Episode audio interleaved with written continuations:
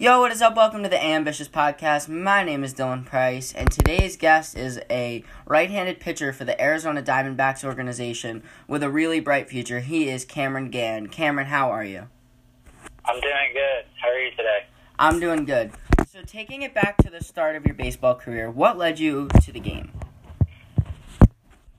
You know, uh, it's tough. I'd always loved baseball. I grew up going to Rangers games with my mom. Always, we were getting autographs and then go to the game afterwards, and that was pretty much what I was doing growing up when I wasn't playing. So, when did you start playing baseball? Uh, about four years old. And you played into high school and then played in college and obviously in the MLB, but what was your high school career like? I, I went to a small school, so um, I had a pretty successful high school career. I mean, but I just kind of played high school ball just because I got to where I was at because of uh, summer ball. And how highly recruited were you out of high school?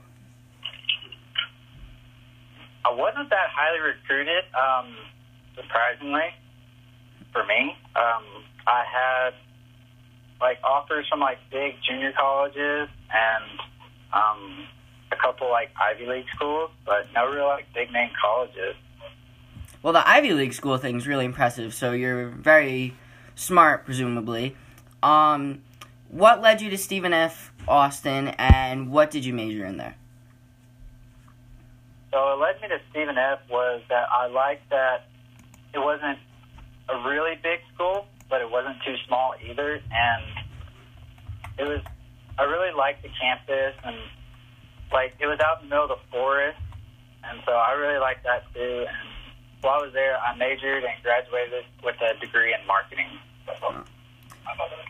What was your time like at Stephen F. Austin, and how did it shape your development as first a person and then second as a baseball player?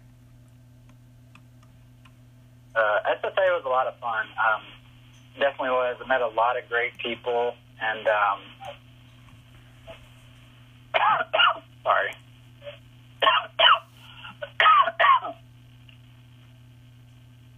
and uh, it really helped me growing as a player. The fact that I was able to play right away, so I got experience. Whereas if I would have went and walked on to like a major D one, I would have just sat around. But the fact that I was able to get experience, I was able to grow, and um, yeah. So my next question for you is a little uh, before I get into the MLB and everything.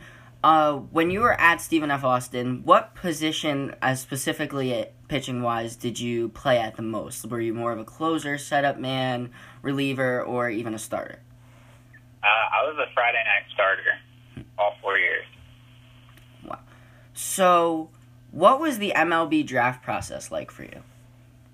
um, well, at the time, I was doing a marketing internship with the professional softball team, and um, you know, I was just really hoping that my name would get called, and I didn't get called on the first two days, and so I took the last day off, and I was honestly sleeping for a lot of it. And then I kind of woke up, and literally I woke up the round that I got called in. So. So when you got the call and were drafted by the Arizona Diamondbacks, what was your reaction? I, I was just so thankful to have the opportunity to play at the next level and that's all I ever really wanted was the opportunity to show how good I am because I've always been. Um, I've, people always told me that I wouldn't be able to.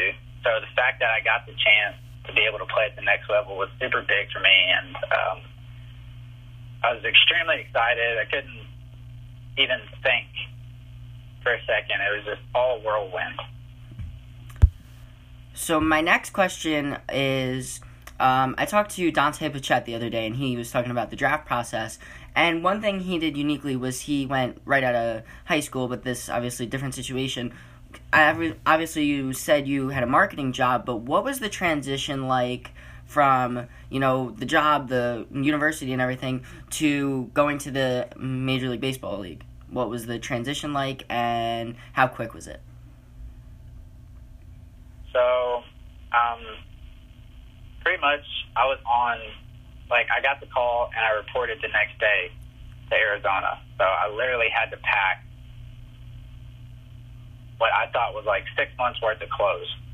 But as far as transitioning, um, it was a pretty easy transition for me because um, I'd already knew what type of pitcher I was, and so I just stuck to my game plan. And I feel like pitching in college all four years like helped me with that. And what really helped me was my head coach at Stephen F. Uh, Johnny Cardenas. He played uh, professional baseball as well, and he kind of went about things in a real professional way. So it wasn't really anything changing for me except you wake up, practice, and you play, and that's it. There was no going to school, which was a, a big relief. um, my next question for you before I when we take a short break is you start out you go to A short and then you go to single A full. What was the first kind of year or year and a half of professional baseball like? So short season A ball was absolutely amazing. Hillsboro, no there's no other place like it. I will always have a special place in my heart for Hillsboro. And then whenever I went to full season the following year, um, it, it was a different experience. It was definitely a grind every single day um, because it's a longer season, it's not just a half season. And uh, but I had a lot of success my first year, and uh, I just did I'd show up to the field, do my thing, and focus on myself. Not really worry about numbers or anything like that. I just went out and I pitched the way that I knew that I could pitch. So we're gonna take a quick break from the sponsor, but when we get back, we're gonna dive more into the 2016 season, 2017 season, the Tommy John surgery, and more. And stay tuned. And we are back. So when we went to the break, which wasn't really a break for us, but for the listener, um, we touched on, or you touched on the, you didn't have a big mentally direction towards stats. You don't really care about stats, but when you look at your statistics from the 2016 season, you had a really good year at multiple levels. You played high or you played single A and at full and you played advanced, but at one point you played in triple A. What was the 2016 season like looking back on it as a whole? Uh, man, it was it was a season of a lot of ups and downs. Surprisingly, um, there would be games in there that were I. I remember one game specifically. I gave up like four runs in a third of an inning, and I blew the game. And as a reliever, you have to really work to get that back. So that's what I was doing. I was just, I knew not to focus on the numbers because it was one bad game. I just wanted to clear my head and just keep trucking forward, and that's what I did. And it got me to being selected for the All Star game for low A, and then I didn't even get to go to the All Star game because I went to high A like a week before the All Star game, and I think I was in high A for roughly two weeks, and I was having really good success there. And someone got hurt up in AAA, and so I went and filled in at AAA. But it was very short lived. I was just there to fill in, and then I went back to high A. But in high A, I had a it was an awesome time as well. I love my manager, who is J.R. House, who is now um, a big league coach for the Reds. And we just had an overall great group of guys and uh, that really bought into winning. wasn't so much player development, it was more we want to win, and that's how House coached as well, which I loved. And so it was, it was an amazing season. So you get to 2017, a lot of high hopes coming off a really good 2016. Take me through the 2017 season, um, kind of start, finish, and then ultimately the injury. So at the start of the year, I had I had a pretty good start. I was seven and zero as a reliever because I would come in in like the fifth or sixth inning and I'd snake a win. And so at one point I had more wins than any other starters did. And um, and then I hit I hit a I hit a rough month and it all happened. And at that time I got away from like how I usually was. Like I was worried about my stats because I was trying to get to the next level, so I was more focused on that. And then I started, then something just snapped in my head. You need to get back to where you were. And so I had another great month, brought down my ERA once again, and I got selected to the high All Star team, which was a blast as well. And then shortly after that, there was a long week of pitching that I had where I think I threw five out of seven days. And then after that, it just spiraled downhill. I knew something wasn't right, but I didn't want to let the coaches know. I just wanted to pitch because I was a late rounder and I I didn't want to be shown as I didn't want to be that guy that just like quit. So I thought that I could fight through it, and just got to the point where I couldn't anymore, and it brought me to tears, like that I knew that my season was done. Well, it took a lot of courage to even say something, and I commend you for that because um, a lot of the um, baseball players who don't say something, it ends up getting you know a lot of permanent damage and completely ends their career but that's not the same for you, and it won't be the same. Uh, take me through what has you know the last mm, time since the injury, uh, you know the rehab and training to get back.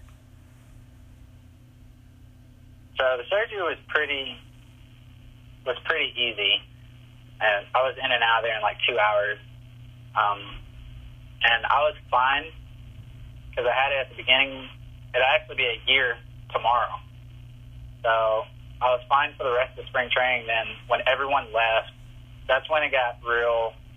Um, how do I want to put that? Like emotionally and mentally tough on me because I was just in there by myself, and it was something that really taxed me mentally. And um, like I had a hard time at first. It wasn't this is sad to say, but it wasn't until like some guys like came down from like having like a a groin injury or like a pulled hammy that things like started to turn around because I had people there with me, and so that helped out a lot. And then it got to the point where I started throwing again, and it kind of like revitalized myself and got me back in higher spirits. That is um and this is kind of deviating from the story, but that's part of that trait is something that I really it's it's something that you're gonna have a lot of success, and it's just telling to me because you were driven and you and I think I talked to Ken Mastroli. He was a guest on the show, and he said to be successful at something, you have to be obsessed with it. And the fact that you were that, you know, emotionally attached to the game, that as soon as you picked up a baseball again, that's when things really started to get better it shows your commitment to the game and it shows that you really are to have a lot of success at the next level. And I can't wait to see that. But my next, I guess, question for you would be what has now the time, you know, been like the last couple weeks, months, you know, getting ready for this coming season? And what are your, um, I guess, your biggest goal for coming back from the injury? And then later we can talk about the your biggest goal overall for the season. Okay. So once I started throwing, it was just progressing back to a certain distance. Um, I started throwing in August, and I got back to about 135 feet, and they gave me eight weeks off to be able to go home and spend time with my family. November, December, just kind of like reset on the year, which was huge. And then I came back in January and started revamping my throwing program, working into flat ground, and then most recently I started throwing bullpen at the end of February, and by the end of this month I will throw ten bullpens, and then after that is when I will start facing like live hitting and extended. Um, what was the second part of your question? My second part was what, um, because specifically later I do want to get into like your goal for the season. But what is your goal from like rehabbing the injury? Like a certain amount of innings, a certain something like that you want to achieve this season. My biggest goal was I just want to get back on the mound and pitch. I really missing a whole year and a half of baseball basically. Like it's like I've missed it so much and I'm just ready to get back out on the mound and compete and show people that I still deserve to be playing professional baseball and that I deserve to be playing in the MLB. I strongly believe you are going to get there. So now take it a little bit to uh, you know a lighter level. This was deeper stuff. Um, what do you like to do outside of the game? So um, I'm a big Fortnite player. it's the thing that's taken is a spread across the nation. So I like to play video games, but whenever I'm not playing video games, I like to like go do stuff outside. Like I went hiking recently. Um, I like concerts. I like going out to like events and stuff, just to kind of like get out. That way, it's just not baseball and video games. You kind of like still live your life a little bit, and uh, just get away from everything for a little bit, and then reel it back in and come back to baseball. It must be a baseball thing because you're the second baseball player I talked to in the last couple days who really likes Fortnite. I haven't heard a football player say it. I wonder if there's something like correlated there. Um, you said something I think about the Rangers uh, being a Ranger fan, but was that your favorite team as a kid? And was there any special reason? Uh, yeah, they're my favorite team growing up, and um, because it was 30 minutes away from my house, and I'd always go to the games. Grew a Rangers fan, but more so I was a baseball fan because I was a fan of Greg Maddux, Randy Johnson, Curt Schilling, and um, but Rangers were my childhood team, and they'll always be my childhood team. But I'm very thankful to be playing for the Diamondbacks because they are the team that gave me my big break, and they had Randy Johnson and all those studs back in the day too. Whenever they won the World Series. What player do you feel like maybe a former player or someone at the pro level that your skills are you know very similar to? I don't try to compare myself to um, older players or previous players um, because every pitcher is different in my eyes. They have their own unique set of abilities. What I try, like, I would love my stuff to be like Greg Maddux because that guy could just put the ball wherever he wanted, and that's how that's how I always went about things was throwing strikes, forcing contact, because at first I wasn't a big velocity guy. I was maybe low 90s, and then as I got on into the season, I became a mid 90s guy. But I still wanted to force contact, throw strikes, and challenge the hitter and just go after him with my best stuff.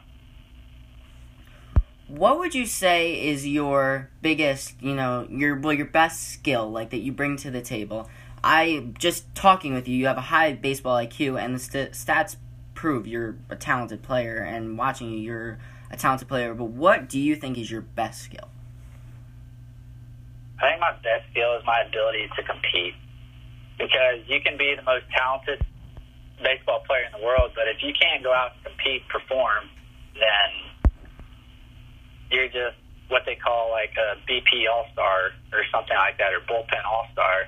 So I think because no matter who I'm facing, whether it's a first rounder, a rehabbing big leaguer, or someone like that, I treat everyone the same, and that I'm gonna come at you with my best stuff, and I'm gonna get you out. Simple as that. My next question is I touched on this earlier. What is your biggest goal, you know, at any level for this season for baseball?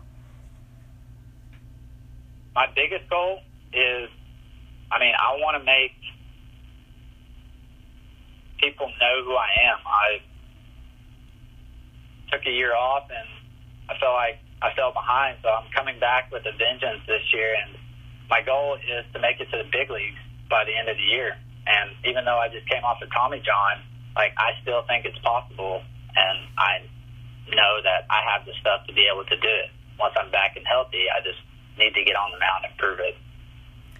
That's a great mentality to have. So I guess my next question for you is you have a really burning fire just talking to you to get back on the mound. What keeps you driven or who keeps you driven, you know, to stay on to this mentality? Um, so pretty much all the haters in my life tell me that you can't do this, you can't be the best, and I was coming up. People would tell me, "Oh, you're too short, you can't pitch here. Um, you're not the prototypical baseball pitcher." So, and so I'm out there to prove all those people wrong, and also I'm doing it for my mom. She she gave up a lot during her lifetime for me to be able to like play select baseball and make sure that I was playing against the best competition to make sure that I was the best baseball player that I could be and she did everything in her power as a single mom to make sure that there was I had every opportunity that I had. And so it's kind of I would I'd feel like a failure if I didn't make it to the big leagues because she gave up so much, and I want to be able to make it and show her that everything that she gave up wasn't for naught. So I think this is mm, just my opinion, and you completely call me out. I'm wrong. The way you fought and the way you've clawed back from such a terrible injury, that alone is so courageous and so determined, and you're gonna make it there. I I strongly believe you're talented. If you don't make it there this year, it's not the end of the world. There's an organization up there that's controlling everything that might not, you know, have the room or anything. You're gonna get there and you're gonna be talented. So I the only thing I want to say to you is, um, just to keep in mind is don't um get down on yourself if you don't make it all the way to the majors this year. Stay driven, stay confident, stay with the same mentality, which I think you will. Just don't base it all on making it there this year because you're going to be successful, and I think you're going to have a long career where you are successful in the majors. Oh, 100%. It's just a goal that I would like to have, but I'm not going to stop until I make it. And then whenever I make it, then I'm going to be the best reliever. I want to be the Mariano Rivera of my generation.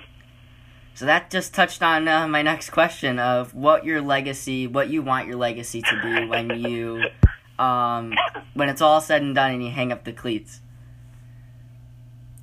Yeah, um, I don't want to just be that guy that gets a cup of coffee and then ends up being a career minor like AAA guy. I want to be a mainstay in the rotation. I want to make my mark, whether it be in saves or something like that. I I don't know. I don't know what kind of staff they have up there, but they.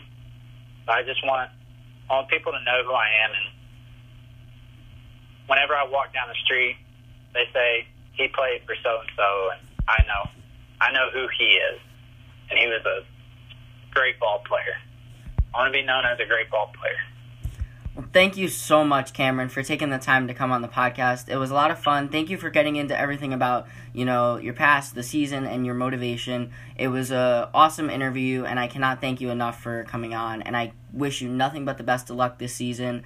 Uh, you just got yourself a huge fan. I more than I already was. I cannot wait to see you tear it up at the next level, and you're gonna be great. And stay determined, stay tearing it up, and I you'll be in the majors in no time.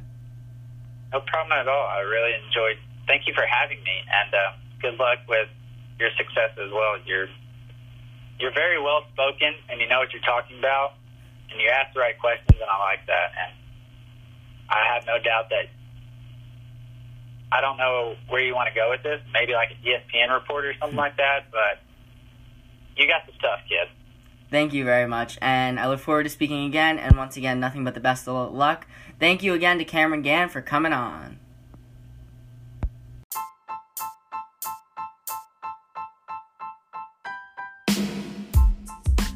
Once again, I want to thank Cameron Gann for taking the time to come on the Ambitious podcast. I want to thank him for uh, diving into all the adversity he has had to and is going to have to overcome due to the injury.